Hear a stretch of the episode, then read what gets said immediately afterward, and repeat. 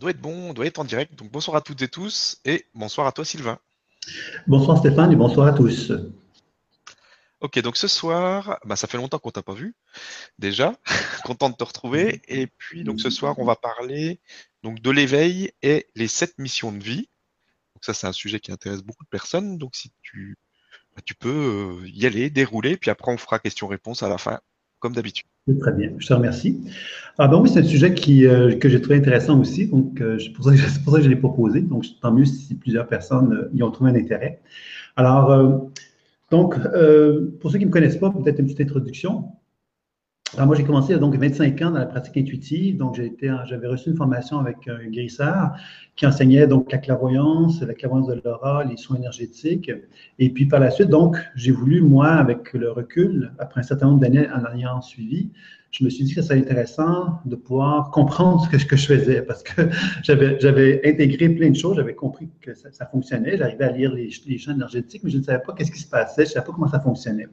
Alors, ça m'a amené donc à me dire ben, comment ça fonctionne? Alors, c'était la réflexion qui m'a amené vers une pratique que j'ai appelée l'écoute imaginaire, puis qu'aujourd'hui, je suis plus en plus en mesure d'appeler le pleine conscience intuitive parce que finalement, je trouve que c'est que l'écoute imaginaire, c'est une, une terminologie qui porte quelquefois la confusion. Mais l'idée de base, quand même, pourquoi je l'avais appelé comme ça, c'est que je considérais que l'imaginaire, c'est le véhicule me permettant de voyager en moi. Alors, si je voyage, par exemple, dans mon genou, ben, j'ai donc, euh, en voyageant, mes perceptions imaginaires vont se déployer à moi, avoir des images, des sensations et des mots. Et le genou, je vais pouvoir discuter avec lui, comme si le genou était en mesure de communiquer avec moi, comme s'il y avait un genre d'échange qui pouvait s'effectuer, me permettant de comprendre la raison d'être de la perturbation pouvant se trouver dans mon genou. De la même façon, je pourrais le faire vers Stéphane, et je pourrais aller visiter son épaule en utilisant le véhicule imaginaire, tout simplement, en constatant que dans son épaule, il y a donc des perceptions visuelles, auditives ou sensitives qui vont se manifester à, moi. Et si je prends le temps de discuter avec ces perceptions-là, je vais comme découvrir finalement qu'il y a un genre de langage qui existe, un langage finalement qu'on n'est pas habitué d'être à l'écoute de ce langage-là parce que c'est un langage qui se fait dans le silence et se fait à travers nos perceptions intérieures. Et c'est pour ça que j'avais appelé ça donc l'écoute imaginaire. Puis la pleine conscience intuitive, je trouvais que c'était intéressant puisque ça ouvre la porte évidemment à un voyage à l'intérieur de soi dans lequel on développe une pleine conscience intégrant donc l'intuition, donc intégrant cette notion de communication et d'échange entre moi et moi ou moi et un partenaire. Puis évidemment, il y avait donc, pour moi, il y avait quelque chose de très important aussi dans ce développement des perceptions intuitives, c'est qu'il était possible de déprogrammer, de soigner et combiner justement le travail intuitif avec ces deux techniques-là. Alors l'intérêt de ça, c'est que ça permet justement de ne pas simplement observer quelqu'un, dire vous avez un blocage énergétique. Voilà, c'est intéressant de dire ça, mais bon, la personne, elle, dit OK, d'accord, merci beaucoup. Alors, l'idée de ça, c'est que quand on fait un décollage intuitif, on essaie de comprendre la cause de la raison d'être du blocage. Puis après on déprogramme. Déprogrammer, ça veut donc dire de donner à la perturbation tout ce dont elle a besoin pour qu'elle se transforme. Puis après ça, on termine avec un soin, un soin énergétique. Donc, ça permet que le processus intuitif soit toujours habité par un processus d'évolution, d'accompagnement, où on amène notre partenaire à se rendre compte que l'état qu'on a vu au début est un état qui est en modification et en changement, et que plus on arrive à équilibrer la personne, mais plus on arrive justement à lui donner l'opportunité de se retrouver dans une forme d'harmonie. Et cette harmonie-là, à quoi elle va ressembler? Mais ça va ressembler à l'alignement de l'être. Donc, l'individu, lorsqu'il est équilibré, est en harmonie avec lui-même. Et dans cet état d'harmonie-là, c'est là, qu'il va pouvoir justement exprimer sa réelle mission de vie, finalement. D'accord? Vous voyez le lien que je viens de faire, Stéphane, hein, tu as vu, c'était quand même. c'est bien amené, bravo. Donc, l'idée de la conférence de ce soir, bien évidemment, c'est de simplement vous faire part peut-être des réflexions ou des observations que j'ai faites. Ça fait quand même une vingtaine, plus de 25 ans que je pratique, donc j'ai vu beaucoup de gens, beaucoup de personnes qui sont venues me voir pour toutes sortes de problématiques, tant dans l'aspect physique, énergétique que psycho-émotionnel ou spirituel. Et puis, je me suis dit finalement, bon, ces expériences, ces années d'expérience-là m'ont amené donc à vouloir décoder ou de vouloir développer un langage intuitif un peu plus élaboré. J'en avais déjà parlé un petit peu dans une conférence précédente sur la psychoanalytique des chakras. J'avais présenté une typologie. Euh, je vais y revenir encore ce soir, mais d'une façon un peu différente, puisque je vais essayer de vous présenter de quelle façon que chacun d'entre nous, avons des qualités, des, compétences finalement, et que plus on apprend à développer, ces compétences-là, mais plus on arrive justement à constater que ces compétences-là qui sont naturelles en nous nous amènent vers une mission de vie, nous amènent vers euh, naturellement vers un cheminement qui va être en pleine harmonie avec nous-mêmes, qui va favoriser notre, éveil. parallèlement à ça, je vais essayer de vous montrer un petit peu les, quelquefois les pièges qui sont associés aussi à cette mission de vie-là et à cette notion d'éveil, c'est-à-dire à travers les souffrances ou les douleurs qu'un être humain peut vivre dans son, dans son cheminement, il se peut que ce potentiel évolutif qui est en lui soit détourné, soit même inhibé ou bloqué. Donc, c'est ça un petit peu qu'on va essayer de faire euh, tout au long de la conférence. Alors, donc, vous l'avez compris que le principal outil qui m'a permis de faire cette euh, classification-là, c'est donc la pleine conscience intuitive et les années d'expérience que j'ai pu observer. Je vais donc partager ça avec vous. Alors, la première mission de vie, pourrait-on dire, qu'on retrouve dans, ma, charte, on pourrait voir ça comme ça, ma typologie, c'est le bâtisseur. C'est en relation avec le chakra racine. Et le chakra racine, quand on, y réfléchit, bien évidemment, le chakra racine est le premier chakra, il nous met en relation avec nos jambes, il nous met en relation donc avec le monde de la matière.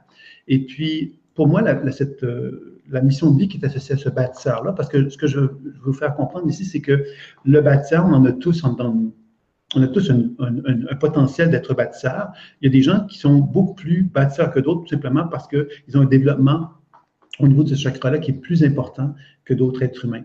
On va constater effectivement qu'on a tous des chakras dominants et des chakras qui sont plus faibles ou plus fragiles. Alors, c'est ça qu'on va essayer de découvrir aussi à travers ça. Et on va constater donc que le premier chakra, donc le chakra racine, est en relation donc avec le monde terrestre. Et les bâtisseurs sont des gens qui, au niveau de leur mission de vie, vont se réaliser dans la matière, tout simplement. Donc, c'est des gens qui vont avoir envie de travailler dans la matière. Ils vont avoir envie de se réaliser dans le monde terrestre. Et ils vont voir le monde terrestre comme un monde divin. C'est la particularité du bâtisseur équilibré, j'entends, c'est-à-dire que celui qui a vraiment trouvé son alignement avec lui-même parce que cet individu-là va constater que la vie est miraculeuse. Hein, je pense qu'on est tous un peu d'accord avec cette idée. Mais le bâtisseur, pour lui, c'est plus que c'est qu'une idée, c'est vraiment quelque chose que il comprend la matière, il comprend quelque part la, beauté de la matière, l'intelligence de la matière, il est fasciné par la nature, par le miracle de la vie. Et il comprend quelque part de, de quelle façon que la matière fonctionne, parce que justement, il y a une forme d'humilité en lui une humilité parce qu'il comprend quelque part que pour faire un meuble, par exemple, il ne peut pas faire n'importe comment les choses. Il comprend que la matière est faite d'une certaine composition, est faite d'une certaine intelligence terrestre, et puis lui va donc apprendre à, reconnaître cette intelligence terrestre-là pour finalement parvenir, par exemple, à faire un meuble, pour donner un exemple précis.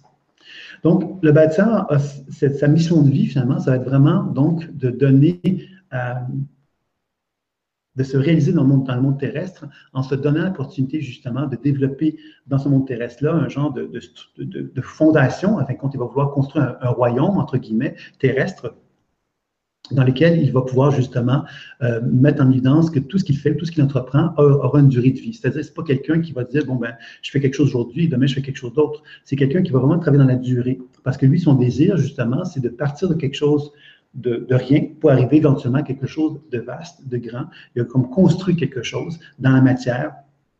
Tout le monde peut le voir, tout le monde peut l'observer. Au niveau affectif, c'est un peu la même chose. C'est quelqu'un qui ne va pas s'investir dans une relation euh, pour quelques jours. Il va vouloir s'investir dans une relation à long terme parce que pour lui, ça va être important euh, de pouvoir justement s'investir d'une façon à long terme parce que pour lui, ça serait une perte de temps de ne pas faire ça comme ça. Parce que pour lui, la conscience du temps est très importante aussi.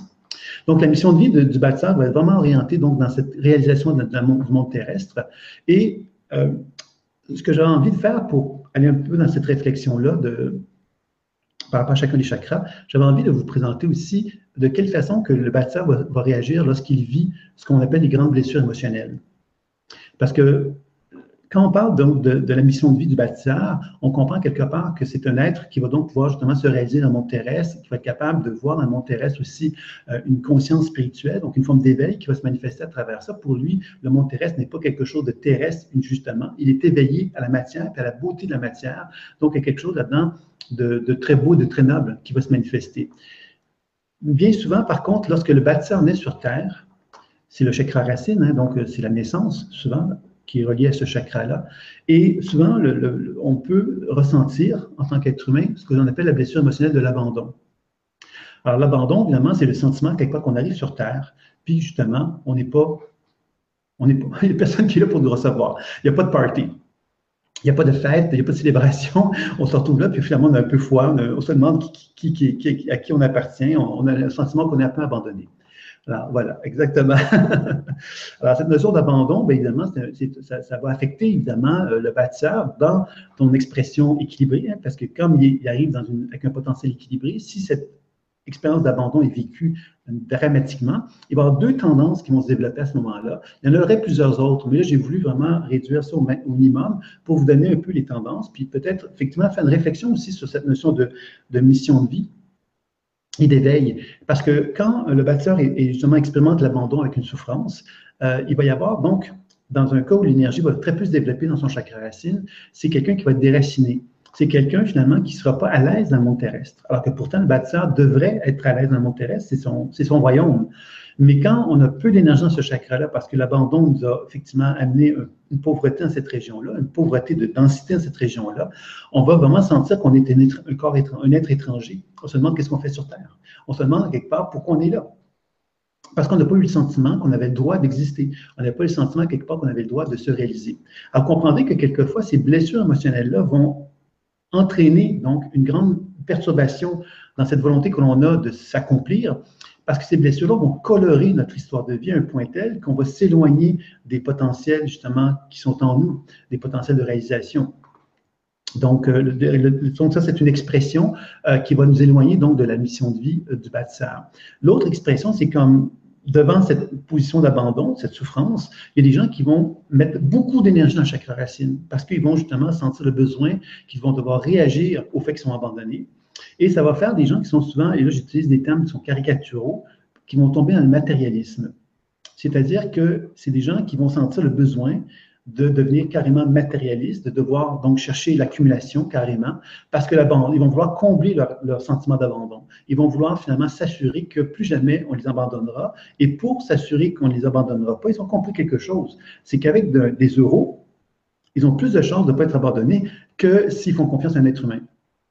Donc, ils vont accumuler euros et ils vont accumuler donc l'argent, ils vont accumuler la matière, ils vont accumuler plein, plein de choses, parce que c'est comme ça qu'ils vont se ressentir qu'ils peuvent donc combler quelque part euh, cet abandon qu'ils ont vécu étant enfants. Alors, comprenez que ça, ce sont, d'une certaine façon, ce sont des illusions. Hein, autant celui qui est déraciné, qui se sent étranger au monde terrestre, que celui qui devient matérialiste. Dans quelque part, ce ne sont que des expressions d'une souffrance qui va nous éloigner de notre mission de vie.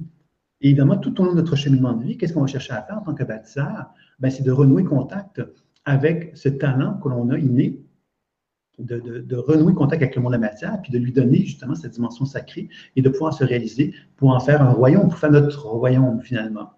Donc, évidemment, tout dans le processus de la pleine conscience intuitive, qu'est-ce qu'on va chercher à faire? C'est évidemment, c'est de chercher donc à identifier euh, la qualité énergétique qui se trouve dans le bâtisseur pour chercher à amener notre partenaire ou nous-mêmes à s'harmoniser davantage à cette nature qu'est le bâtisseur.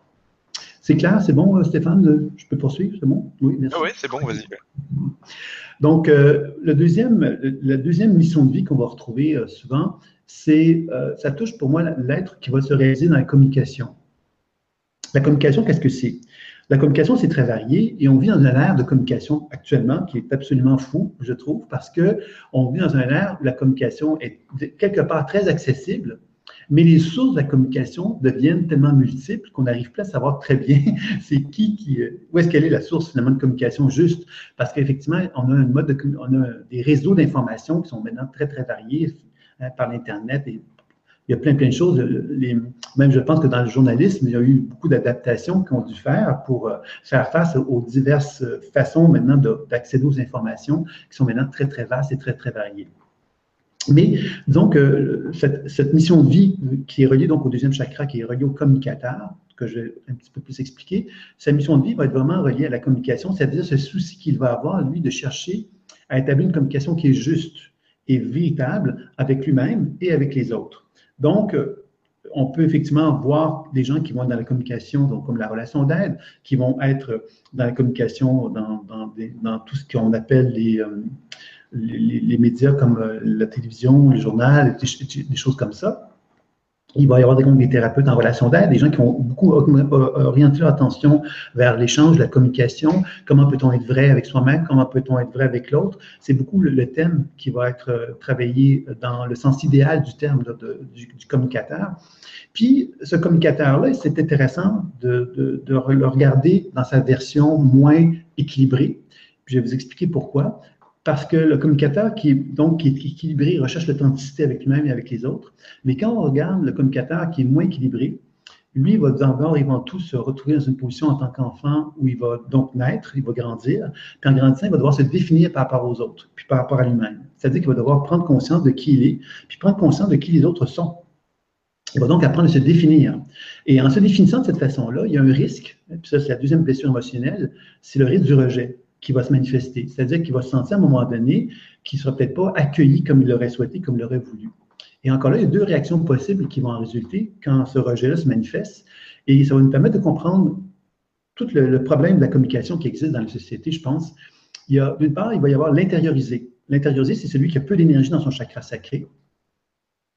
Et celui qui, est peu, a peu d'énergie dans son chakra sacré, qu'est-ce qu'il va, qu'est-ce qu'il va chercher à faire? Lui, c'est qu'il va être tout en l'état de lui-même, il va toujours se dire, ben, OK, j'espère qu'il va faire ça, là. Hein, j'espère qu'il va faire ça. il va tout garder en l'état de lui-même, mais toujours avec l'intention de se dire, j'espère que la personne va faire ce qu'elle doit faire. Donc, c'est des gens qui ne vont pas verbaliser leurs besoins ou ce qu'ils attendent des autres, mais ils vont constamment être dans l'observation dans le jugement d'une certaine façon face aux autres, parce qu'ils vont toujours avoir cette espèce d'impression que les gens devraient agir de telle, telle, telle, telle façon. Alors ça, va être beaucoup l'intériorité qui va se manifester comme ça. Puis de l'autre côté, celui qui va donc vivre le rejet, qui va mettre beaucoup d'énergie dans son chakra sacré pour compenser le rejet, c'est quelqu'un qu'on va appeler encore un terme qui peut paraître péjoratif, mais je vais le préciser, c'est le manipulateur. Alors le manipulateur, qu'est-ce que c'est? C'est l'individu qui a compris à un moment donné que la communication était... Euh, que communiquer quelque part, on peut communiquer dans l'authenticité, dans la vérité. Mais le manipulateur, il a compris qu'on peut communiquer pour avoir ce qu'on veut. Pas mal mieux. Hein, c'est bien plus fun, écoutez, quand on arrive à pouvoir comprendre que si on s'impose aux gens, si on, les argumente, si on gueule, etc., on parvient à quelque part à obtenir ce qu'on veut, ben on développe une forme de compétence là-dedans. Donc, le manipulateur, c'est vraiment celui qui va chercher cette compétence-là. Puis je trouve, moi, que dans la société actuelle, on, est, beaucoup, euh, a beaucoup valorisé le manipulateur, en fin de compte, parce que le manipulateur, c'est celui qui ne se laisse pas faire, c'est celui qui va, qui va gueuler. Euh, en France, par exemple, je pense que c'est reconnu que les Français aiment bien euh, discuter. Hein. Alors qu'au Québec, c'est pas quelque chose qui est, qui, qui est, si valorisé que ça. Nous, on n'aime pas discuter, on n'aime pas les conflits, par exemple. Les Français beaucoup plus cette nature conflictuelle-là. Et c'est certain que le manipulateur, c'est celui qui sait bien parler. Le manipulateur, c'est celui qui sait à quelque part argumenter pour obtenir ce qu'il veut. Hein, on trouve ça beaucoup dans la politique, par exemple, ce genre d'individu-là. On trouve ça dans beaucoup de domaines, en fin de compte. Hein. Par exemple, dans un magasin de, souliers, moi, j'arrive, j'ai pas besoin de souliers, puis je ressors du magasin, j'ai 25 paires de souliers que j'ai achetés parce que mon, le vendeur m'a convaincu que j'en avais besoin. Mais c'est un très bon vendeur, d'une part. Et euh, puis bon, alors vous voyez que dans ce sens-là, il y a des gens qui sont capables, par la parole, de persuasion. Alors, ce sont des gens qui ont des, ça peut être des compétences qu'ils ont, mais c'est certain que ces compétences-là sont toujours un petit peu sensibles par rapport à la, vérité et l'authenticité. Mais moi, si je recherche une communication authentique et que je tombe dans une forme de, volonté de vendre à tout prix quelque chose à quelqu'un parce que je constate que j'ai besoin de ça, de lui vendre à tout prix, ben, je suis tout à fait dans l'authenticité envers l'autre. Je peux être authentique dans mon besoin à moi, mais je ne suis pas authentique dans mon désir d'être en relation avec l'autre d'une façon vraie. Alors, vous voyez que dans ce sens-là, évidemment, cette idée du communicateur authentique, c'est à quelque part la mission idéale qu'on pourrait se fixer quand on est un communicateur, mais c'est un, défi élevé, hein, parce qu'être vrai avec soi-même puis vrai avec les autres, ça veut donc dire à quelque part qu'on cherche à bâtir un monde meilleur, carrément. On, crée une société complètement différente de celle qu'on est, dans laquelle on est présentement, parce que celle dans laquelle on est présentement ne va pas nécessairement euh, mettre de l'avant cette qualité-là, cette compétence-là, parce qu'on va souvent sombrer dans les apparences, dans la manipulation pour parvenir justement à obtenir euh, nos besoins, nos désirs. Dans, euh, un, beau, un beau thème à découvrir pour la communication authentique, pour ceux qui sont intéressés, c'est la communication non violente, qui est une belle approche, qui est une belle approche parce que justement, l'auteur de cette approche-là, qui me, son nom ne me vient pas l'instant, toi tu ne l'as pas non plus, le nom de la communication non violente, c'est Rosenberg, voilà, Rosenberg. Alors lui, quelque part, c'est une très belle approche où il a cherché justement à se poser la question de quelle façon qu'on pouvait communiquer d'une façon vraie d'une façon juste, d'une façon qui n'est pas agressante pour l'autre, qui n'est pas agressante pour soi, où on cherche à vraiment être constructif dans la communication. Et c'est une très belle approche pour ceux qui ne la connaissent pas. Je vous invite à la connaître parce que euh, la communication, euh, le communicateur, dans son versant équilibré, a certainement à, développer euh, une habileté dans, ce type de communication non violente. C'est quelque chose qui est une belle qualité de, de relation qu'il peut arriver à développer à ce niveau-là.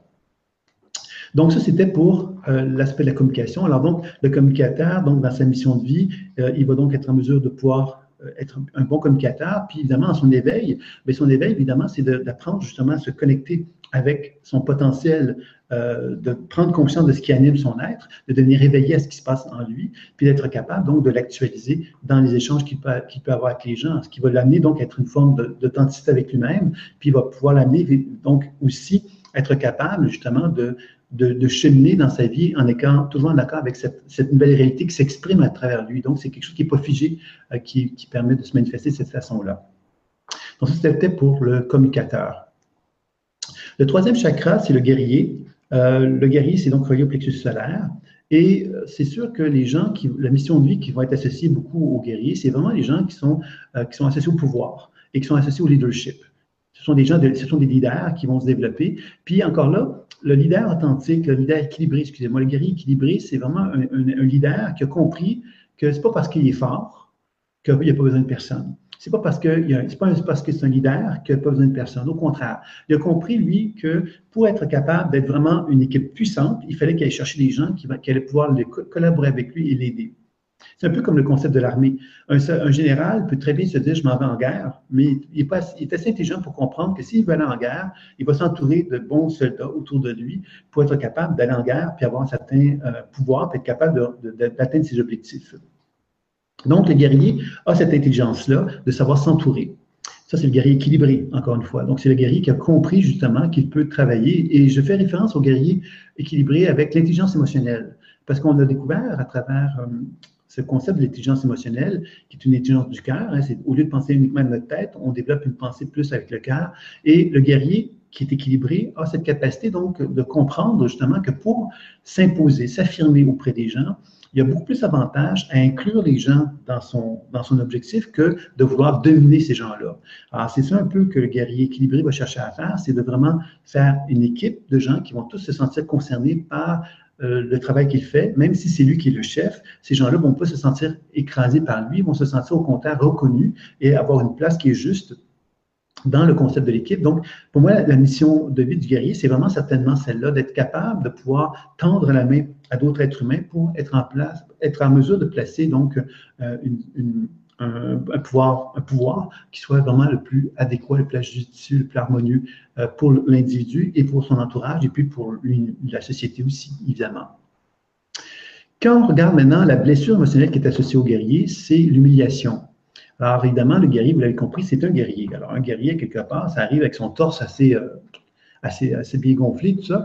Et évidemment, l'humiliation, bien évidemment, c'est la pire des choses pour un guerrier. Hein. C'est le sentiment qu'on a une certaine puissance, qu'on a une certaine force qu'on peut se mesurer à d'autres gens avantageusement. Et à un moment donné, bingo, on rencontre quelqu'un qui va nous ridiculiser, qui ne va pas nous euh, mettre dans une position lumineuse. Et nous, on va donc se sentir complètement diminué euh, dans euh, l'expérience qu'on aura vécue à ce moment-là. Donc, vous voyez qu'il y aura donc encore deux réactions possibles qui vont résulter chez le guerrier. Il va y avoir donc ce qu'on pourrait appeler le dominé. Hein, le dominé, c'est celui, effectivement, qui, parce qu'il se sent humilié, se sent complètement démoli. Et parce qu'il se sent démoli, ben, quelque part, il ne va jamais oser renouer contact avec son guerrier. Il ne va jamais oser retrouver sa puissance, sa force, son pouvoir. Il va toujours finalement euh, chercher à se mettre en harmonie avec son entourage parce qu'il ne veut pas de nouveau renouer contact avec lumière. Dominer, tout simplement. Et de l'autre côté, lorsqu'il y a beaucoup d'énergie dans son chakra solaire, ben quand il y a beaucoup d'énergie dans le chakra solaire suite à l'élimination, ça va devenir un dominant. C'est-à-dire, plus jamais je serai humilié. Donc, qu'est-ce qu'il va faire le dominant? Il va écraser tout le monde. Il va écraser tout le monde parce qu'il va se dire, si j'écrase tout le monde, je ne serai pas humilié. Je vais humilier les autres.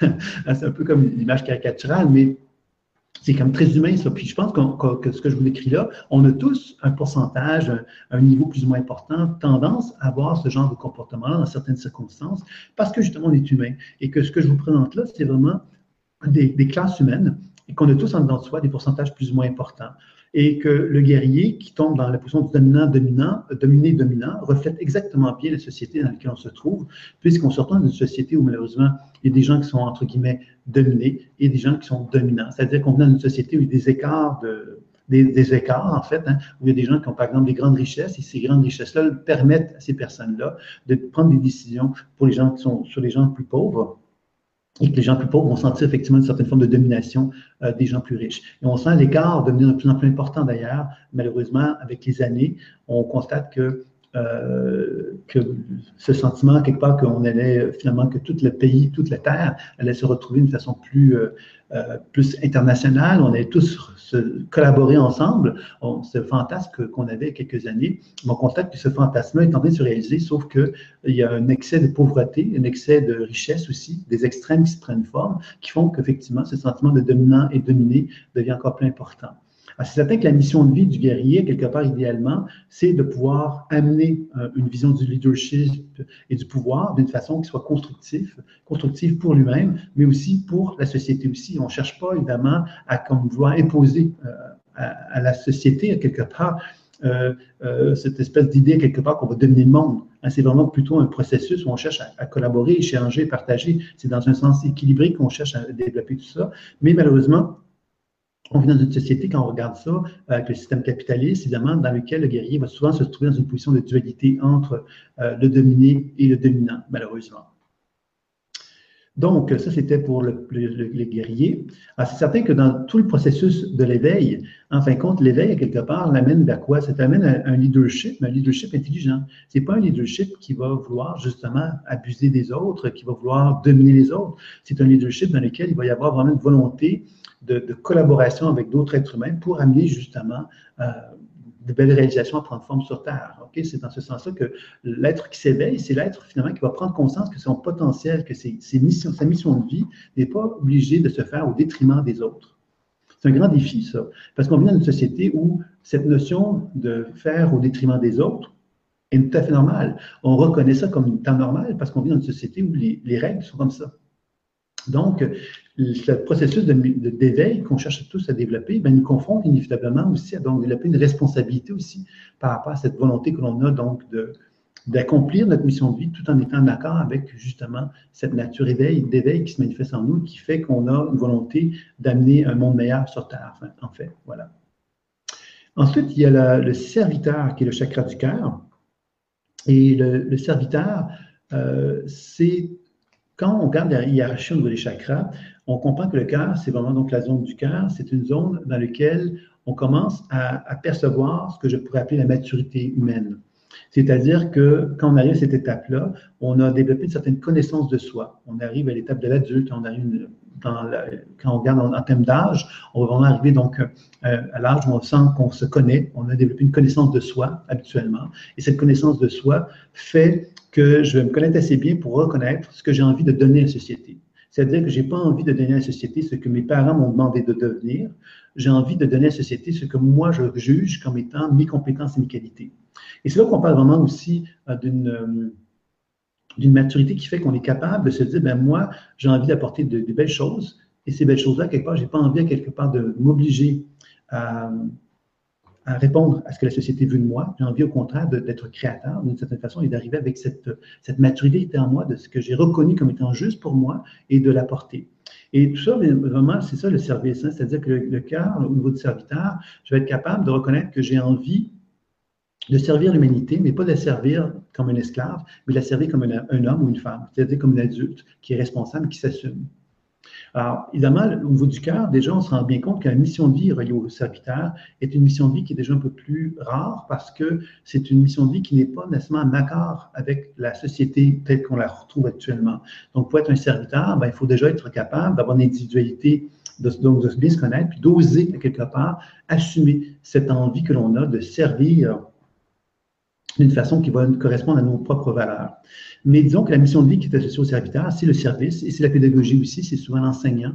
Euh, c'est celui à quelque part qui a envie effectivement d'avoir un impact sur la société avec une volonté d'aider les gens à pouvoir se déployer. Alors, soit par l'aspect pédagogique, hein, l'enseignant va pouvoir aider euh, des jeunes, des enfants ou des, adultes à pouvoir développer des habiletés, à développer des, des connaissances, des, donc, et puis le, service, bien évidemment, ça va être le service comme les infirmières, les psychothérapeutes, les médecins, etc. Tous les gens qui vont avoir le désir donc de pouvoir tendre la main vers des individus pour qu'il y ait donc euh, des soins qui leur soient apportés. Donc, le, serviteur, finalement, qu'est-ce qu'il va avoir comme euh, blessure émotionnelle? C'est la trahison. Alors, le serviteur, il arrive donc avec cette volonté de collaborer, avec la, société, d'arriver avec ses belles compétences, avec ses belles choses. Puis évidemment, il espère que les gens qui vont, avec qui il va dévoiler ces belles choses-là vont l'accueillir. Puis malheureusement, quelquefois, on a beau arriver avec cette envie qu'on soit accueilli, on ne le sera pas toujours. C'est-à-dire que notre entourage ne sera pas toujours en mesure de nous accueillir comme on le souhaiterait. Et on peut effectivement vivre une forme de trahison, un sentiment de trahison qui va effectivement nous donner l'impression qu'on n'a pas été, euh, on n'a pas été accueilli comme on l'aurait souhaité, comme on l'aurait voulu euh, en tant que serviteur. Alors, ce que ça va faire, c'est que ça peut entraîner deux comportements, comme, un peu comme tout ce qu'on a vu jusqu'à maintenant. Il y a d'une part, quand il y a peu d'énergie dans la région du cœur, ça va entraîner ce qu'on appelle l'égoïsme, c'est-à-dire quelqu'un qui ferme son cœur, tout simplement, qui se dit, ben voilà, moi j'avais envie de servir, on me rejette, on me refuse, on me trahit, on me fait des trucs qui ne sont pas acceptables, ben moi je me renferme sur moi-même et plus jamais je vais faire des choses pour les autres. Je vais simplement penser à moi, faire ma petite histoire, faire ma petite vie, parce que quelque part, je ne suis pas assez stupide pour renouer contact de nouveau, de tenter de nouveau de risquer de me faire du mal. Donc, je vais carrément me renfermer sur moi-même. Ça, ça va être vraiment donc la nature égoïste qui va en ressortir. Puis, évidemment, quand on regarde euh, ce taux d'énergie dans la région du cœur, euh, ça va entraîner donc quelqu'un qui va être extrêmement dévoué vers les autres, à quelqu'un quelque part qui pourrait se perdre dans les autres parce que justement son, sa nature de serviteur, il va tellement vouloir servir parce qu'il va tellement rejeter l'idée de la trahison il va tellement se dire, c'est pas possible qu'on m'ait trahi, je suis convaincu, et il va comme s'investir encore plus pour dans le dévouement. Et là, c'est là qu'il risque de se perdre à, vouloir justement tellement se donner aux autres, tellement vouloir donner quelque part ce qu'il a comme compétence, que les gens, quelque part, ben, risquent de leur lui faire revivre cette, trahison qu'il a vécue parce qu'il ne se protège pas. Donc ça, ça va être une autre, une autre tendance qui va se manifester. Puis évidemment, on l'a compris quelque part que euh, l'éveil qui est associé donc aux serviteurs, ce sont des gens qui vont souvent avoir envie de se retrouver avec des gens similaires. Ce sont des gens, par exemple, qui vont avoir envie de faire une micro-société, qui vont avoir envie de créer une communauté, une communauté qui vont, dans laquelle les gens vont se ressembler, puis ils vont pouvoir bâtir une société meilleure. Euh, je pense au grand changement, quelque part. Hein, je prends toujours l'exemple de grand changement. Alors, le grand changement, quelque part, ben, je sais tantôt, je parlais avec euh, Stéphane, puis il me disait qu'il y avait des organisations qui se faisaient dans divers, lieux, etc. Mais c'est un, peu, un peu ça, cette notion de renouer contact, de retrouver des gens avec cette vision que ces gens-là, quelque part, se réunissent parce qu'ils ont un thème commun, une vérité commune et qu'ils ont envie, quelque part, de collaborer entre eux pour que cette société, cette vision commune puisse devenir une société de demain. Alors, le serviteur, c'est vraiment ça qu'il cherche à faire. On, voit dans même, pour ceux qui ont vu le film Demain, je ne sais pas si ça dit quelque chose aux gens, le film Demain, c'est un très beau film, et dans lequel on voit aussi des gens qui se sont regroupés, qui ont développé des, des micro-sociétés. Alors ça, c'est vraiment relié aux serviteurs aussi. Ce sont des gens qui ont un éveil et qui se disent, non, moi, je ne reconnais pas, je n'accepte pas ce que la société m'impose. Me, J'ai envie, moi, de retrouver une société qui va correspondre à mes valeurs, à moi. Et dans ce sens-là, de construire, de créer, à quelque part, une genre de communauté va correspondre assez bien à cette idée que le serviteur pourrait se faire dans un contexte d'éveil, justement. Ensuite, suite à ça, il y a donc le créateur le créateur, bon, là, on touche les chakras supérieurs, donc c'est plus en relation avec le monde spirituel. On va voir que ces chakras-là sont intéressants parce que, bon, évidemment, il y a moins.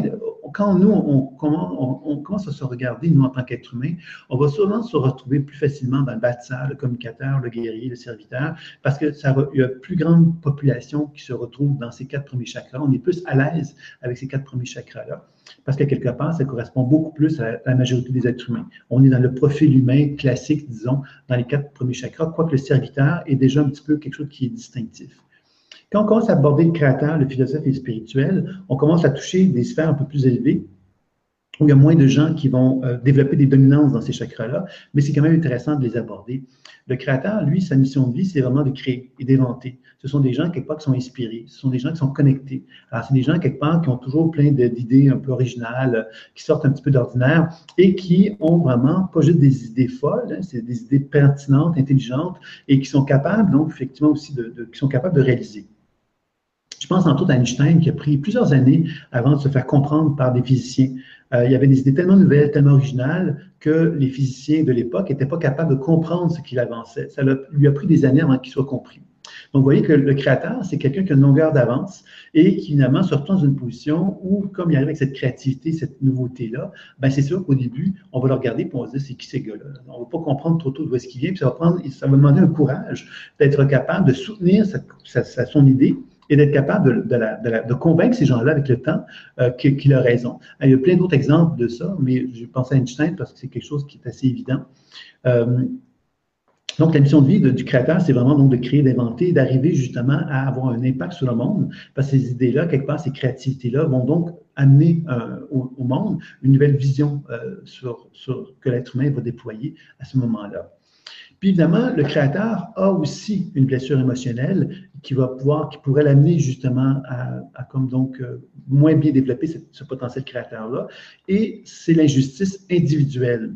Vous allez voir que l'injustice est reprise à trois reprises dans les, dans les prochains euh, exemples que je vais vous donner. L'injustice individuelle, ça veut dire quoi? Ça veut dire que j'ai le sentiment, moi, que ma créativité, à quelque part, que, j'ai, que je, me sais, je sais que je suis pertinent, je sais que j'ai des bonnes idées, et on ne me donne pas quelque part raison, on ne me donne pas quelque part le droit d'incarner cette créativité-là. Donc, c'est certain que dans ces conditions-là, l'injustice individuelle, ça va créer donc deux comportements.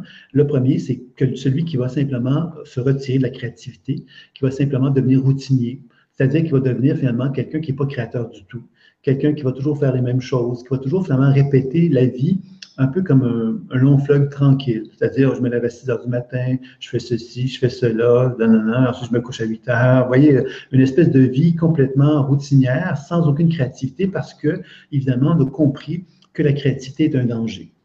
Parce que si on est un créateur, on risque d'être pointé du doigt, on risque de se retrouver dans une position où on pourrait effectivement vivre une forme de douleur, une forme de souffrance, parce qu'on ne sera pas accueilli, on ne sera pas reconnu comme on le souhaiterait. L'autre extrême de ça, c'est quand l'énergie de la gorge se déploie d'une façon trop importante, euh, on va devenir ce qu'on appellerait un hyper créatif. Un hyper créatif, c'est quelqu'un, effectivement, qui, devant l'injustice, va se dire, bon, ben, je vais vous montrer, moi, que je suis talentueux, je vais vous montrer que j'ai les capacités, et là, on va arriver avec plein d'idées plein de projets, mais on va avoir 5-6 projets en même temps, mais on ne sera peut-être pas capable de les réaliser, ces 5-6 projets-là, en même temps. Donc, on va avoir l'impression d'être un peu un peu comme un bizarroïde. On va de plus en plus bizarroïde parce qu'on va arriver avec plein d'idées, on va arriver avec plein de projets, mais on est quand même dans une position où on n'est pas accueilli ou reconnu complètement. Donc, on va, on a avec tous ces projets-là, ça ne sera pas nécessairement plus vrai qu'on va être reconnu parce qu'on arrive avec toutes ces idées-là, même qu'on va peut-être se retrouver dans une position où on va être encore plus rejeté aussi par la société par le sentiment en tout cas que la, société ne nous reçoit pas comme on l'aurait voulu à ce moment-là. Donc, vous voyez donc, le créateur, finalement, son, sa mission de vie, quelque part, c'est donc de créer, mais évidemment, les failles qu'il peut, qu'il peut rencontrer par l'injustice peuvent l'amener effectivement à s'éloigner complètement de ce potentiel créateur-là et à devenir effectivement soit chaotique, c'est-à-dire avoir plein d'idées mais pas être capable de les réaliser, ou quelqu'un qui carrément arrêterait de se, de se relier à cette inspiration qu'il a pour éviter justement de souffrir, d'avoir mal. Ça va? Et ensuite de ça, il y a le philosophe qui, euh, qui, lui, finalement, va nous, euh, va nous permettre à quelque part de, de nous relier, dans ce relier au chakra frontal. Et le philosophe est vraiment en relation, donc en termes de mission de vie, avec la sagesse. C'est le sage. Le sage, c'est l'être humain qu'on va voir et qu'on va lui poser des questions et il va nous donner des réponses. C'est celui qui connaît les choses, qui connaît la vie. Il sait quelque part observer la vie, il sait comprendre le sens de la vie et l'existence de la vie. C'est quelqu'un d'éveillé, dans le sens qu'il a l'éveil de, la compréhension des choses. Il voit les choses derrière les apparences. C'est quelqu'un qui est un sage dans ce sens-là. Et euh, le philosophe, évidemment, c'est quelqu'un qui va donc pouvoir euh, aider la société par cet éclairage qu'il peut apporter. C'est donc un indice qui peut avoir des grandes influences dans la société. Ça peut être un philosophe. Des grands philosophes, certainement, ont pu euh, être, on pourrait facilement être définis comme étant euh, justement de cette classe-là. Euh, des gens, quelque part, qui ont des idées, qui ont réfléchi, qui sont capables d'amener donc des réflexions importantes pour amener l'être humain à mieux comprendre la vie, le sens de l'existence, etc. Maintenant, le philosophe a aussi donc une blessure émotionnelle qui peut lui être, qui peut perturber son équilibre, c'est l'injustice sociale. Donc, vous voyez que le créateur, c'est l'injustice individuelle et le philosophe, c'est l'injustice sociale. Ça veut dire quoi l'injustice sociale? C'est que le philosophe, c'est quelqu'un qui a donc, qui est une position, inévitablement, c'est une position de chef qu'il a. Quand je dis une position de chef, c'est un peu comme le gourou. Hein, c'est-à-dire, c'est un sage, c'est quelqu'un qui est reconnu comme un sage, peut-être pas par tout le monde, mais par une certaine communauté. Donc, c'est quelqu'un qui a donc un certain pouvoir. Et c'est sûr que ce pouvoir-là, euh, on sait qu'aujourd'hui, dans la société, des êtres de pouvoir qui sont, qui sont marginales, qui font pas trop de bruit, qui sont pas trop dérangeants, ça va. Mais ceux qui commencent, à, qui ont une capacité déplacer des montagnes, c'est-à-dire d'avoir beaucoup, beaucoup de monde qui les reconnaissent, qui les valorisent, qui deviennent peut-être trop importants, ça peut devenir dérangeant. Ça peut devenir quelque chose que la société va pas chercher donc à valoriser, puis vont même peut-être chercher à salir ces personnes-là en se disant, ben écoute, euh, on ne veut pas quelque part que tu deviennes si important que ça, donc on va faire des actions qui vont t'empêcher quelque part de pouvoir euh, t'épanouir, de pouvoir effectivement te faire euh, valoir quelque part la qualité, la compétence que tu peux avoir, etc. Donc ça, c'est un peu la justice sociale qui va en résulter. Et il va y avoir donc deux types de comportements qui vont en résulter. Donc, le premier, c'est que devant l'injustice sociale, le philosophe pourrait devenir quelqu'un qui chercherait donc à se mettre dans une position euh, euh, rationnelle. C'est-à-dire, rationnel, ça veut dire quelque part qu'il chercherait à constamment démontrer, à tenter de démontrer que son savoir repose sur quelque chose de rationnel, quelque chose de scientifique, quelque chose d'objectif. Donc, il va devenir effectivement obsédé, pourrait-on dire ça comme ça, non plus avec son, il ne sera plus dans la position du sage parce que le sage, finalement, lui, ne fait que déployer sa sagesse. Il ne cherche pas justement à faire autre chose que ça. Mais quand il est dans cette blessure, justement, et qu'il devient rationnel, mais ce qu'il cherche à faire, c'est d'essayer de, déployer quelque part, d'expliquer en quoi, justement, cette sagesse a une réalité qui est accessible, qui pourrait être accessible à l'être humain d'une façon générale. Et c'est là qu'il va passer par le rationnel pour essayer de démontrer que son savoir repose sur des valeurs euh, qui pourraient être reconnues socialement parlant par l'être humain. Et puis, de l'autre côté, il va y avoir évidemment l'excès, l'excès dans le philosophe, quand il y a trop d'énergie chez le philosophe, il pourrait devenir effectivement ce qu'on pourrait appeler quelqu'un euh, qui deviendrait comme un, incompris, c'est-à-dire un individu quelque part qui, euh, qui devient euh, tellement intuitif, tellement inspiré, que son inspiration, quelque part, l'amène vers les cieux. C'est-à-dire que les gens le regardent, puis oh, il est rendu loin. Hein. Hmm, j'espère qu'il va revenir.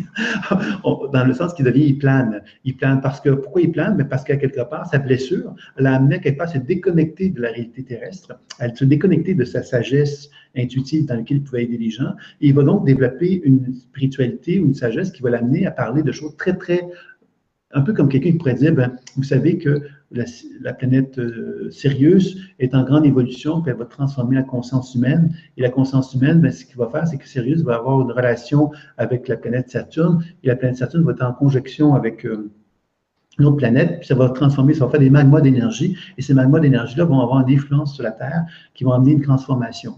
Alors, vous voyez que ce que je viens de vous dire, je ne dis pas que c'est que c'est pas vrai, je dis simplement que ce type de discours-là, quelque part, devient un discours qui est tellement plus accessible pour le commun des mortels que le commun des mortels peut juste dire, OK, ça peut être, il y a des gens qui vont dire c'est super, d'autres vont dire, mais là, c'est de quoi il parle. C'est rendu un peu trop loin. On n'est plus de référence avec la dimension humaine.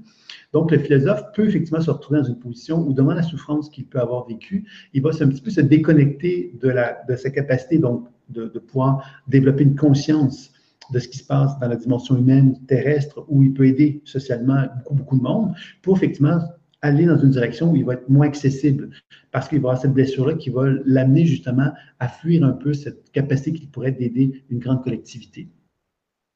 Donc ça, ça va être un petit peu le piège. Puis évidemment, le philosophe, bien, évidemment, son processus d'éveil, qu'est-ce que c'est quoi son éveil? Mais évidemment, c'est d'être un sage. Et un sage, à quelque part, c'est d'être accessible au plus de monde possible. Donc, dans ce sens-là, sa sagesse l'amène à être capable d'apporter un langage, puis une présence, parce que le sage du philosophe, c'est un être de présence. C'est un être qui est sage, mais c'est un être aussi qui a un certain rayonnement. Les gens ont envie d'être avec lui et ont envie quelque part de bénéficier de la connaissance qu'il transmet.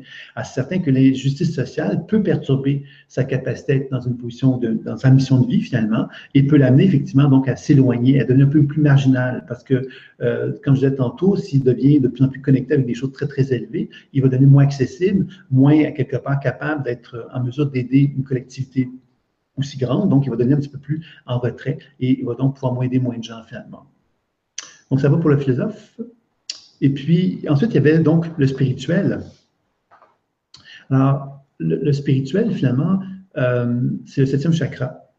Donc, euh, la mission de vie du spirituel, c'est vraiment, ce sont des gens, quelque part, qui sont connectés avec la dimension spirituelle. Donc, ça veut donc dire que ce sont des gens qui n'ont plus l'envie ils n'ont plus le désir d'exister sur Terre avec le désir donc de paraître, ou l'idée de réussir, ou l'idée à quelque part de bien faire. C'est pas dans cet objectif-là qu'ils sont, parce qu'ils sont tellement connectés avec la dimension spirituelle qu'ils savent exactement ce qu'ils ont à faire.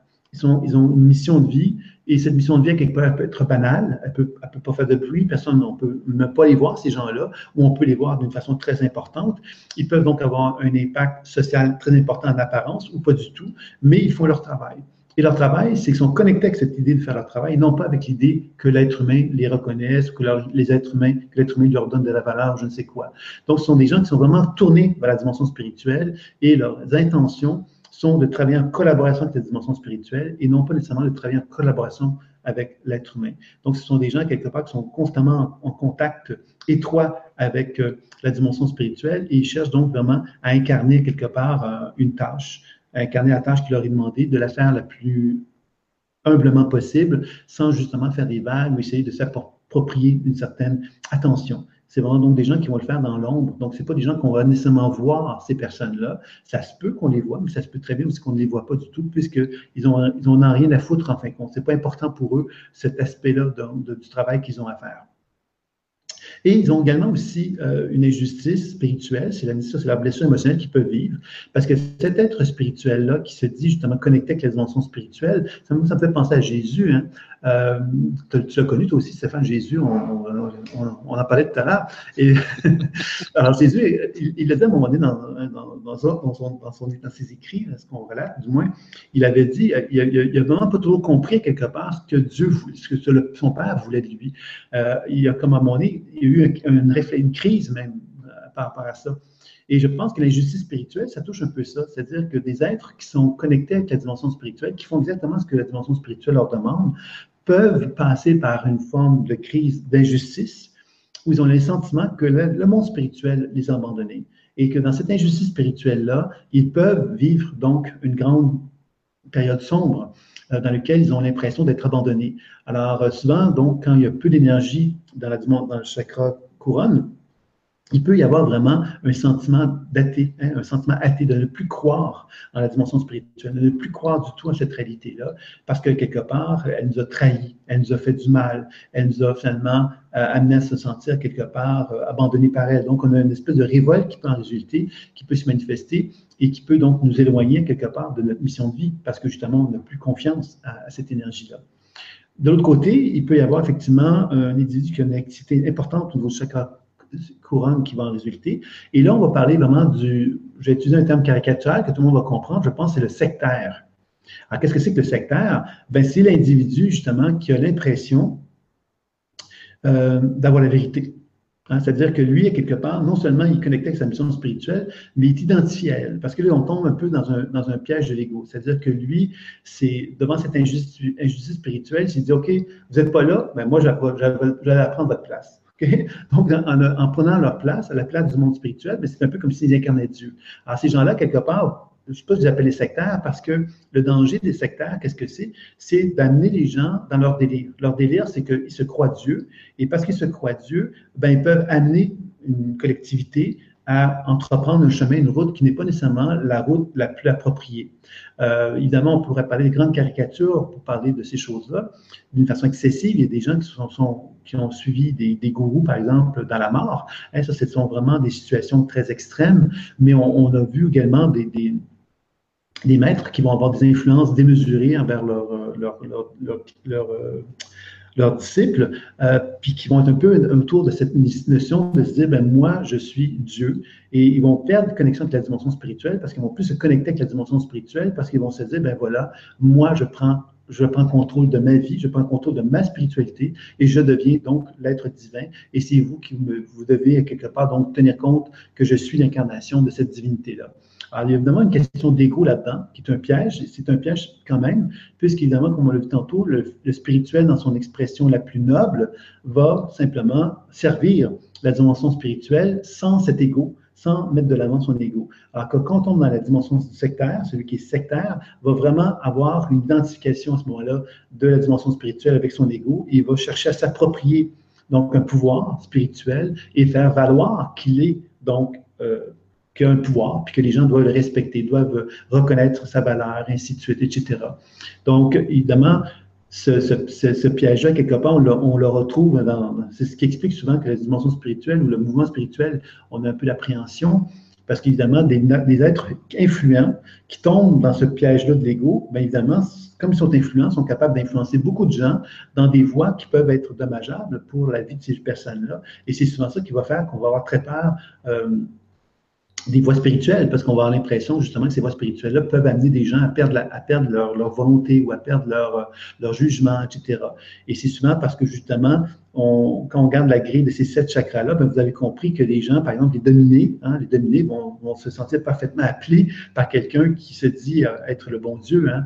Alors, vous voyez que euh, dans toutes les, typologies que je viens de vous présenter, bien évidemment, il y a des gens qui vont se sentir favorables, qui vont, être, qui vont vraiment avoir des conditions favorables pour se sentir justement euh, dans des, pour se sentir quelque part dominé par un, un maître spirituel ou des choses comme ça.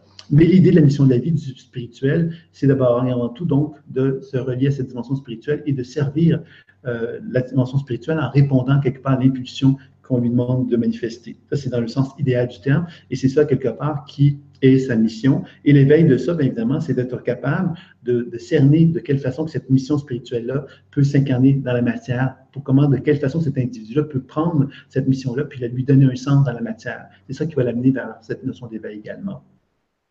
Donc voilà, c'est un petit peu la présentation que moi j'avais envie de faire. Je ne sais pas si ça vous a plu, mesdames et messieurs, et, Stéphane. Et j'espère que vous avez peut-être également des questions, des interrogations qui vont nous permettre peut-être d'approfondir un peu les données qui ont été transmises dans la petite conférence. Ça marche. Ben, merci beaucoup pour cette approche. Et puis on va, ben, on va voir, on va prendre les questions comme ça tu pourras rebondir sur, euh, sur ce qui manque. Alors, on a Véronique qui nous dit bonsoir à vous deux. Je suis un accompagnant, euh, je suis un accompagnement avec un énergéticien, je vais avoir du mal ce soir, afin de découvrir le sens profond à donner à ma vie professionnelle. Et au cours d'une séance, j'ai réalisé que je voulais faire un métier d'homme et j'ai dit souffleur de verre. J'ai senti un poids sortir de moi. J'ai visualisé des couleurs et des créations rondes. Cette envie vient d'une vie antérieure où je n'ai pu exercer ce métier car il était réservé aux hommes. J'ai trouvé qu'il y avait plusieurs façons de travailler le verre et j'ai découvert que l'on pouvait travailler au chalumeau pour faire des perles ou des sculptures. J'ai le sentiment que je vais créer ces objets avec une vibration d'amour et que c'est cela que j'ai à transmettre. Mais les peurs d'échec et de doute sur ma créativité arrivent et me bloquent. Comment savoir si je suis sur le bon chemin et comment approvisionner apprivoiser mes peurs. Merci. Mais je pense que si on revient avec euh, la, logique de ce qu'on a vu aujourd'hui, c'est l'humilité. Je pense que la première chose que je dirais, c'est l'humilité. Parce que l'humilité, quelque part, à quoi elle sert? Elle sert simplement à accueillir, par exemple, là, ce qu'il y a eu un accueil, c'est-à-dire que Geneviève a, reconnu qu'à l'intérieur d'elle-même, il y avait un appel, un appel qui s'est manifesté, qui l'a surprise. Euh, puis effectivement, ça s'est comme tout doucement installé en elle. Elle a compris qu'elle pourrait, qu'elle a fait un peu de recherche, elle a découvert un petit peu qu'est-ce qu'elle, comment elle pourrait euh, travailler avec le verre et tout ça.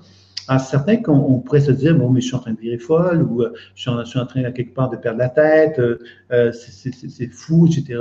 Mais moi, ce que je dirais, c'est la plus belle chose qu'on peut se donner, c'est de se permettre de, d'être à l'écoute à quelque part de ces, de ces rêves-là.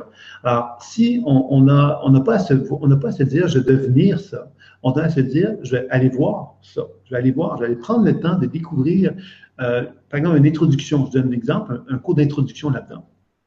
Peut-être qu'un cours d'introduction, qu'est-ce que ça va nous permettre de faire? Ça va nous permettre simplement de consolider ou pas notre envie d'aller plus loin. Alors, au lieu de se projeter, de se voir comme un créateur qui va faire plein de trucs, peut-être de simplement goûter au plaisir de, voir cette façon de s'exprimer, si on se sent à l'aise avec, va nous permettre justement de, se désengager de toute cette espèce de projection qui pourrait créer de la pression. Parce que quand on se voit, les, dans les 25 prochaines années qu'on va faire ça, ben, quelque part, on est dans une position où on, se met beaucoup, beaucoup de, de, de pression. Et cette pression-là n'est pas souhaitable, je pense, pour commencer. Parce que je crois que tu pourrais peut-être découvrir en faisant un petit cours d'introduction, ah, c'est super, j'ai adoré ça, mais je n'aurais pas envie de faire ça comme profession.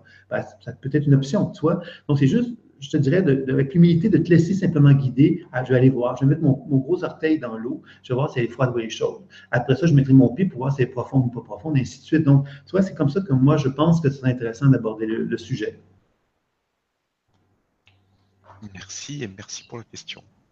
N'hésitez pas à poser vos questions hein, si vous en avez sur le sujet. Donc, comme d'habitude, sur le forum, euh, euh, sur legrandchangement.com slash forum.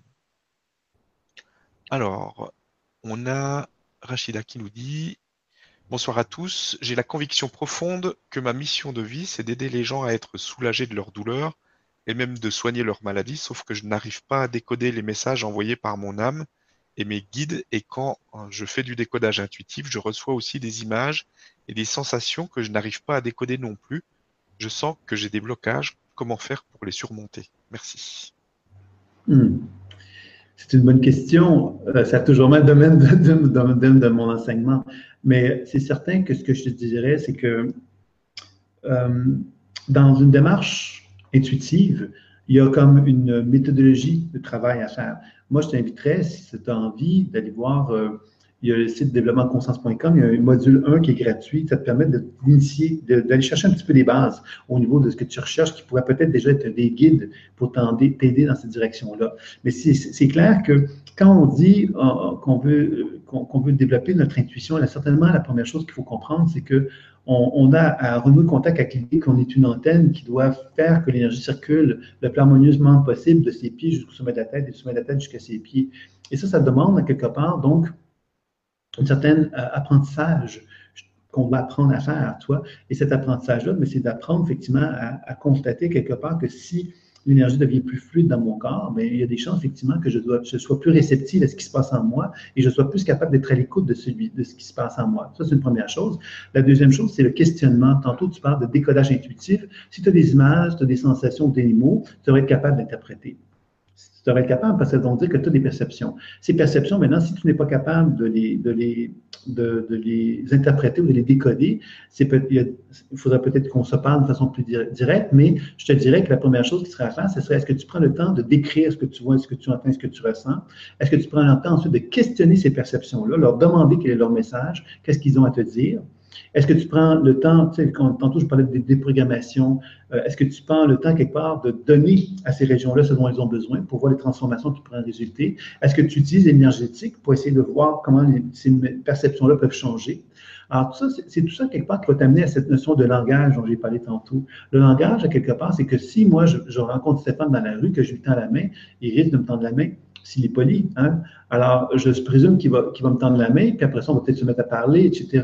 Donc, la processus intuitif, c'est un petit peu la même chose. C'est-à-dire que quand on a une perception, on doit interagir avec. On doit y tendre la main, on doit y parler, on doit échanger. Et si la perception ne nous donne pas de réinformation, on doit interagir avec elle, on doit la programmer, la soigner.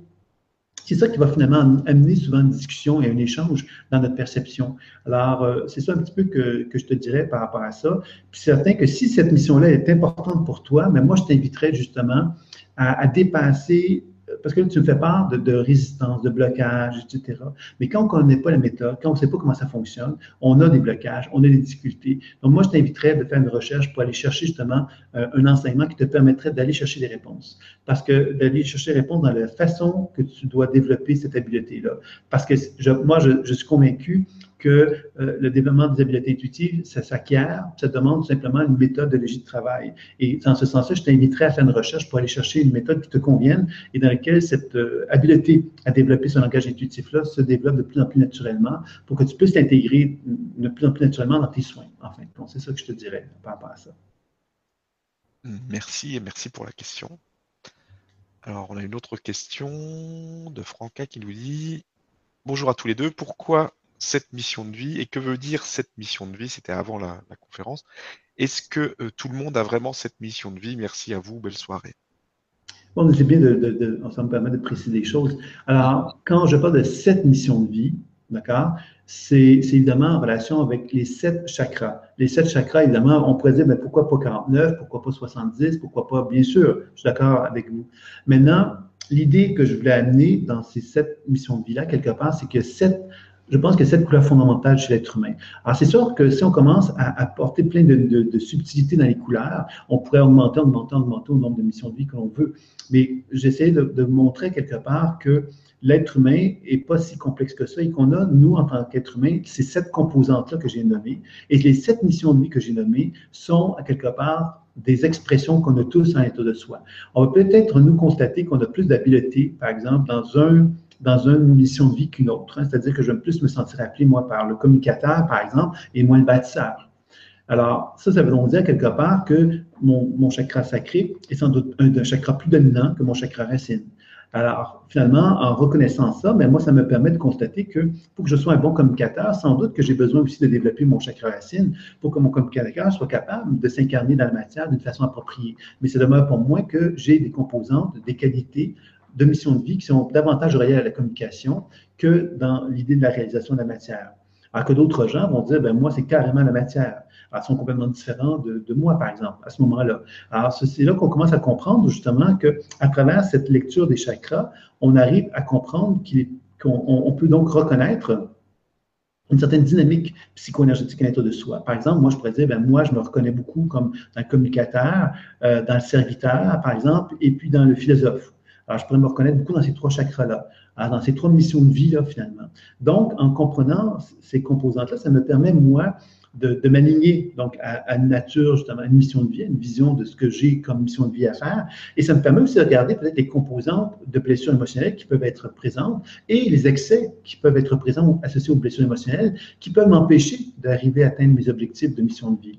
Donc, c'est un peu l'idée de ça. Je te remercie de poser la question, euh, parce que ça permet justement de clarifier que l'idée, quelque part, c'était de présenter un genre de, vision très, très simple euh, de, de quelle façon que l'on peut, nous, se retrouver à l'intérieur de ces sept composantes-là, de nous retrouver en tant qu'être humain avec les, les, éléments qui sont nos forces et de quelle façon que ces forces-là peuvent être développées, tout en reconnaissant que les ondes plus faibles, les chakras plus faibles, de quelle façon qu'on peut également aussi être attentif à eux pour nous amener justement à nous épanouir dans les sept composantes humaines, puisque chacun d'entre nous, on a à nous réaliser en tenant compte de ces cinq composantes-là. On n'a peut-être pas les maîtriser parfaitement les sept, mais notre mission de vie va nous amener sans doute à devoir aussi apprivoiser celles qui sont moins évidentes, qui sont en nous au niveau des chakras, justement. Voilà. Et on pourrait dire donc que quelqu'un qui, se retrouve un peu dans tous les, dans, énoncés que tu as donnés est assez équilibré au niveau de ses chakras, en fait. Exactement, exactement. Puis c'est certain que, que, ce que j'ai essayé de faire avec les blessures émotionnelles, c'était d'amener aussi une réflexion de se dire, ben oui, c'est vrai que ma, mission de vie, quelque part, par exemple, le bâtissage, j'ai une certaine mission de vie, mais c'est peut-être vrai que cette mission de vie, j'en suis complètement éloigné parce que justement, j'ai pris une certaine direction, une certaine voie qui n'était pas la mienne. Alors, c'est tout ça un peu qui amène une forme de réflexion. Voilà. Merci, merci pour la question. Question suivante de Laetitia qui nous dit Bonsoir à tous. Je travaille en ce moment sur ma créativité avec laquelle j'ai des blocages, dans le sens où j'ai du mal à trouver la manière de faire descendre celle-ci dans la matière. Je suis depuis longtemps attiré par l'écriture, mais sous quelle forme? C'est encore de manière timide que je l'exprime et je n'ai pas toujours confiance en ce que je reçois. Et aujourd'hui, je n'arrive à écrire, je n'arrive pas à écrire. Auriez-vous un conseil pour m'aider à m'y mettre sur le long terme, y a-t-il des manières plus ou moins bonnes de fonctionner?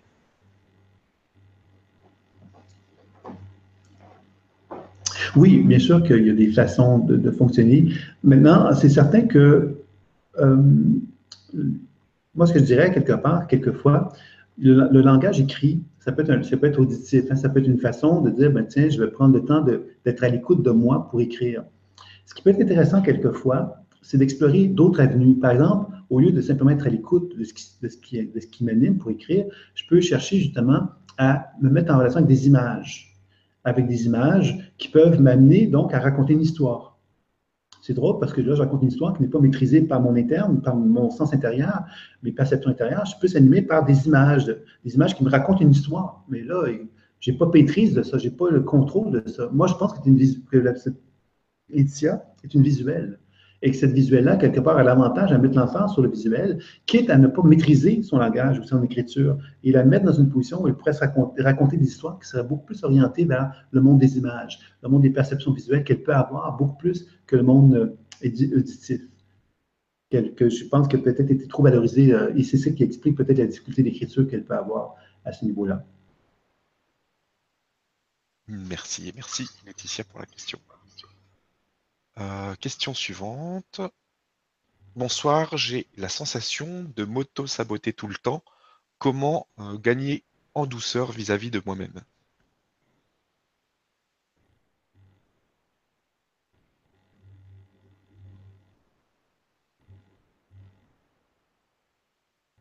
Ben, tu vois, tantôt, je parlais de l'humilité. Euh, l'humilité, c'est un terme qui nous ramène simplement à la douceur que tu viens de témoigner.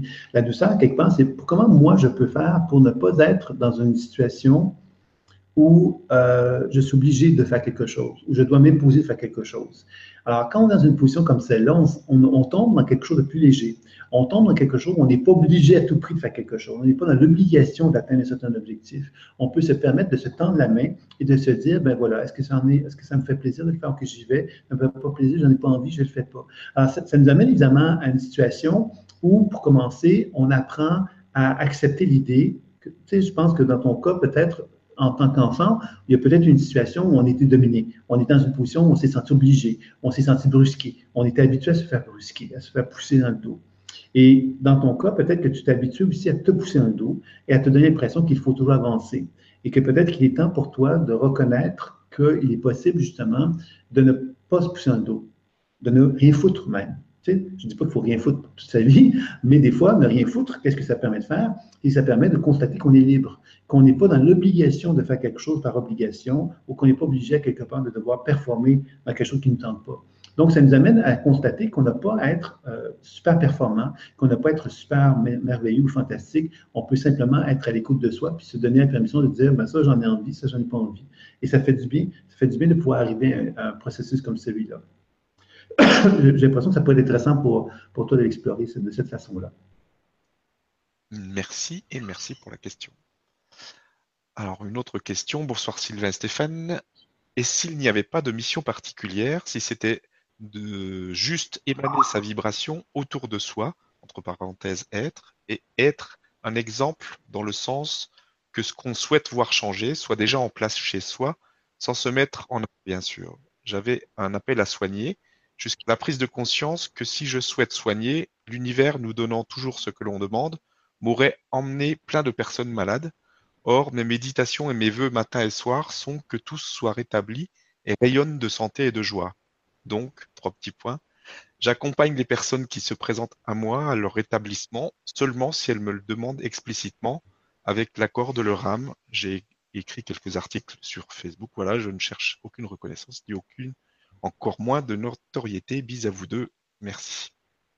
Mm-hmm.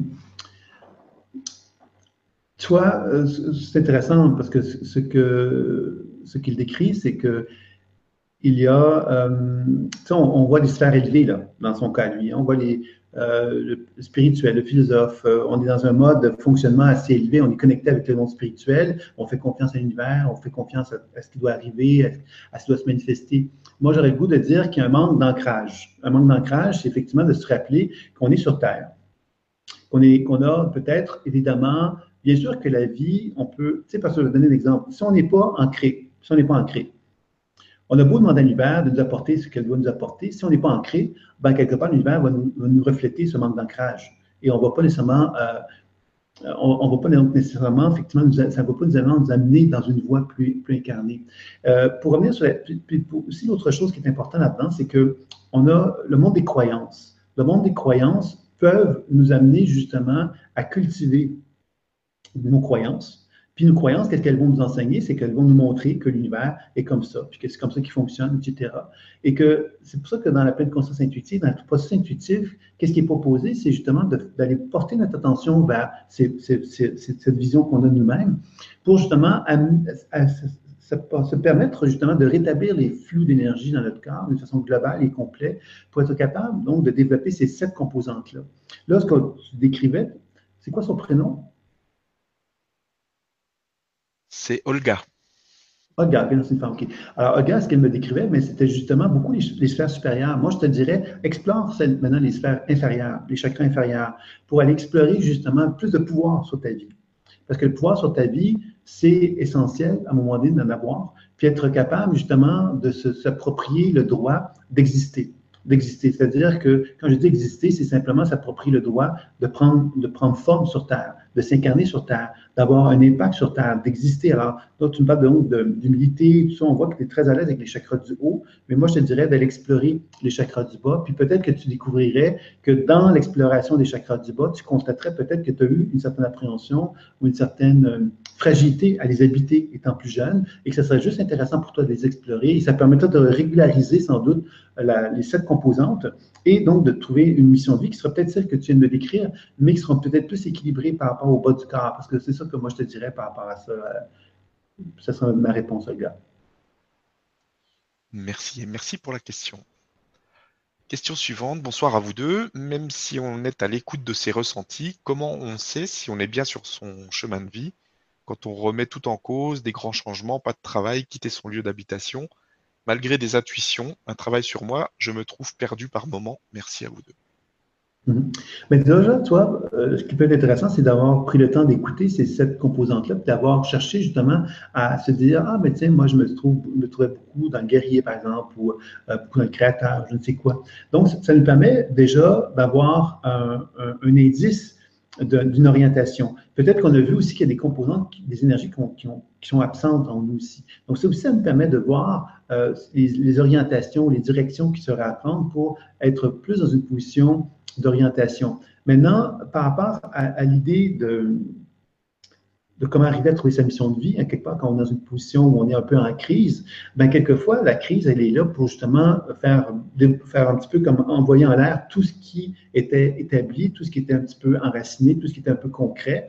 Et quand ça explose, ben inévitablement, on doit attendre que ça se dépose. C'est-à-dire qu'on doit attendre justement que une forme de gestion, je dirais. La gestion, c'est de laisser se déposer en nous où est-ce qu'on en est. C'est pas toujours facile, hein, parce que dans une situation de crise, on, voudrait que tout aille rapidement, parce qu'on on a une pression sociale, on a une pression de toutes sortes de choses. On aurait envie que, de, trouver très vite notre chemin, notre route, parce que de toute façon, les gens vont nous refléter ça. Ils vont nous dire, mais qu'est-ce que tu fais? Il faudrait que tu fasses ceci, il faudrait que tu fasses cela. Ils vont, ils vont nous empresser.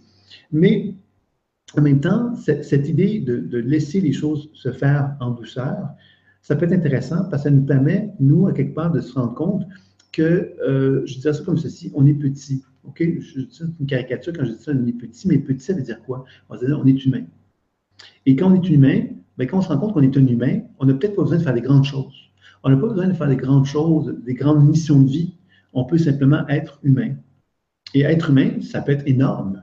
Hein? Moi, je pense que être un bel humain, c'est sans doute beaucoup plus beau hein, qu'être quelqu'un qui a une grande mission de vie, mais qui finalement fait pas quelque chose de très humain. Vous comprenez ce que je veux dire? Donc, dans ce sens-là, je pense qu'il y a de l'ambition des fois dans ce que dans, ce qu'on a, comme quand on pense à une mission de vie, on a l'impression qu'il faudrait faire quelque chose d'extraordinaire, de merveilleux, de fantastique, alors que finalement, on peut très bien faire quelque chose de très humble. Je pense des fois, par exemple, l'idée d'une secrétaire. Je ne dis pas qu'une secrétaire, c'est pas une belle mission de vie, c'est une belle mission de vie, au contraire, une très belle mission de vie. Mais je pense que des, je me, je me rappelle des gens, des secrétaires qui sont d'une compétence exceptionnelle et qui complètent parfaitement bien leur, euh, leur patron. Et qu'ils ont, c'est une, mission de vie extraordinaire qu'ils ont parce que justement, elles, répondent parfaitement bien à la demande, elles complètent parfaitement les besoins de la personne. Et on peut s'accomplir de cette façon, de façon extraordinaire. Je pense qu'on a souvent cette tendance de vouloir mettre des missions de vie qui sont très, très euh, rayonnantes et lumineuses, puis ça nous enlève à quelque part l'opportunité d'être simplement humain. Et simplement humain, c'est de se rendre compte qu'une mission de vie qu'on peut avoir à court terme ou à long terme ne sont pas nécessairement des trucs grandiloquents qui, vont euh, impressionner tout le monde. Ça peut être quelque chose de très, très humble et très, très naturel, je dirais. Et c'est beau aussi. C'est très, très beau parce que ça permet justement de, de toucher, de nous toucher en tant qu'être humain. Et je pense que cette idée de se toucher intérieurement, c'est de reconnaître à quelque part l'amour qu'on en soit. Cet amour, finalement, qui n'est pas de dire il faudrait que je sois quelqu'un d'extraordinaire. Non, je suis juste ça, ça me fait du bien d'être juste ça. Ça me nourrit. Et c'est déjà beaucoup. Puis je pense qu'on a tendance à oublier, parce qu'on vient d'une société où tout est tellement euh, les apparences, il faut toujours réussir, il faut toujours ci, il faut toujours ça, qu'on en oublie l'essentiel. L'essentiel, c'est juste d'être humain. C'est déjà pas mal. Hmm. C'est déjà pas mal, en effet. Bah, merci pour la question. On arrive au bout des questions. Donc, euh, bah, merci à toi, en tout cas, pour, euh, pour ces bons moments. Merci pour les questions qui ont été posées, votre participation. Et puis, bah, je te laisse euh, terminer si tu as aussi des actualités. Je sais que tu es en France en ce moment. si tu as envie de partager une dernière idée sur, sur le sujet du soir. Oui, ben, je vais peut-être faire, je vais peut-être reprendre un peu cette idée-là, quelque part, pour conclure la, la conférence. Alors, je pense que ce que j'aimerais peut-être dire pour terminer à ce niveau-là, c'est que la mission de vie, quelque part, euh, on en entend beaucoup parler. On a cette impression que le grand M majuscule doit toujours être associé à la mission de vie. Comme ça, quelque part, il y avait toujours quelque chose de très essentiel là-dedans, de très important là-dedans. Je pense que la, vie, quelque part, c'est est en soi une mission. La mission, finalement, c'est d'être heureux, c'est d'être, de s'épanouir. Et de s'épanouir, ça ne veut pas dire quelque part que le grand S, s'épanouir d'une façon extraordinaire, d'être réveillé, je ne sais quoi. C'est d'abord et avant tout d'avoir un bien-être, un plaisir, d'être heureux, de chercher justement avoir des, belles relations autour de soi, de développer cette humanité qui est en soi. Je pense que ces composantes-là, finalement, nous ramènent à l'essentiel. L'essentiel, c'est le bonheur. Puis le bonheur, c'est pas relié à l'ego qui veut réussir ou qui veut devenir super grand ou qui veut fuir cette grandeur, qui veut, ou qui veut simplement donc euh, être euh, dans le monde spirituel puis qui veut pas s'incarner en matière. Je pense qu'il y a un bel équilibre à atteindre. Puis c'est là que quelque part la notion du plaisir, le plaisir de vivre le plaisir de vivre, le plaisir quelque part de communiquer avec les gens, le plaisir quelque part de s'affirmer auprès des gens, puis de discuter avec eux, de prendre sa place, le plaisir de, servir et de collaborer avec les gens, euh, le plaisir créer, le plaisir quelque part de développer notre intuition, de développer notre habileté intuitive, le plaisir quelque part d'être carrément en alignement avec notre dimension spirituelle. Tout ça, finalement, j'ai l'impression que ce sont des composantes sont très, très importantes en tant qu'être humain, de, se rappeler quelque part que le plaisir, c'est fondamental. Puis quand on pense à la montée de la Kundalini, qui sont quand même reliés au chakra, les Kundalini, finalement, nous fait référence à l'idée qu'il y a une espèce de serpent à l'intérieur de soi qui va nous se libérer, puis qui va libérer l'énergie dans nos chakras, et qui va nous permettre donc d'atteindre une certaine forme d'illumination. Et, et, je pense que quand on commence à comprendre ce qu'est la Kundalini, la Kundalini, finalement, c'est quoi? C'est cette énergie sexuelle qui a envie de se libérer et qui a envie de se déployer à nos chakras. Ça veut donc dire c'est du plaisir, hein, des multiples orgasmes en perspective, mesdames et messieurs, et dans lesquels nous allons pouvoir accueillir ces multiples orgasmes-là pour pouvoir justement permettre à chacun d'eux hein, de, nous ouvrir puis de permettre à l'énergie de circuler en soi. Alors, ces multiples orgasmes-là, finalement, qui sont, qui liés à l'illumination, ben, quelque part, c'est ça qu'on a, c'est la mission de vie, quelque part, qu'on a, c'est sans doute de vivre ces orgasmes-là, de vivre le plaisir, justement, de simplement se dire, aujourd'hui, qu'est-ce que je fais? Je vais me faire plaisir. Et je vais me faire plaisir. Et parce que je vais me faire plaisir, je vais sans doute à quelque part me donner à quelque part, sans m'en rendre compte, l'opportunité d'être dans ma mission de vie. Parce que quand je suis dans mon plaisir, il y a de fortes chances que je sois en accord avec ma mission de vie, que je sois dans une position où je suis en train de m'aligner à ma nature spirituelle, que je suis en train de reconnaître que je suis à ma place. Quand je suis dans un axe d'alignement avec mon être, je suis dans le plaisir. C'est pas normal, on n'a pas à vivre des, enfers dans notre vie, on n'a pas à vivre des drames euh, et de vivre de la tristesse et des inconforts. Je pense que c'est ça quelque part que la mission de vie nous enseigne. Puis on, entend beaucoup parler de la mission de vie dans un contexte très euh, de grande mission, mais on peut, comme je disais tantôt, simplement prendre le temps de vivre le bonheur, de vivre et d'exister. Et je pense que ça peut être d'autant plus enrichissant pour chacun d'entre nous parce que quelque part, c'est ça qui nous rend beaucoup plus humains. Donc, on se trouve dans une position où on n'est pas en train de, se, de vouloir s'entretuer ou de vouloir montrer quelque part qu'on est mieux que les autres ou je ne sais quoi. On est dans une relation où on est tous ensemble en train de se tenir par la main puis on se dit simplement qu'on est humain. Et ça nous rappelle simplement qu'on est là entre nous et qu'on peut justement simplement exprimer notre humanité. je pense que c'est ça quelque part qu'il faut se rappeler. Il faut surtout oublier cette notion de que la mission de vie, quelque part, quelque chose qu'il faut toujours mettre à une barre très, très haute. Je pense que ça serait vraiment dommage de se mettre dans cette position-là. Donc, ça, c'était un petit peu peut-être le mot de la fin. Vous savez que moi, je suis en France, donc euh, peut-être simplement dire que je suis en train de lancer des formations en ligne et tout ça, donc les gens qui sont intéressés peuvent aller jeter un coup d'œil. Moi, je vais être en France euh, dans plusieurs villes. Je suis actuellement à Toulouse. Demain, dans les prochains jours, je vais être à Montpellier au Festival de l'École de la vie. Puis par la suite, je vais me promener en Bretagne. Je vais aller ensuite euh, à Paris et en Suisse, à Fribourg en Suisse pour les, Suisses. Donc, si vous êtes intéressé, vous allez simplement chercher l'information euh, sur les sites, euh, les sites de, l'école. Voilà. Donc voilà, c'est un peu mon mot de la fin. Ben, merci beaucoup et puis ben, à très vite. D'accord, merci à tous. Très belle soirée.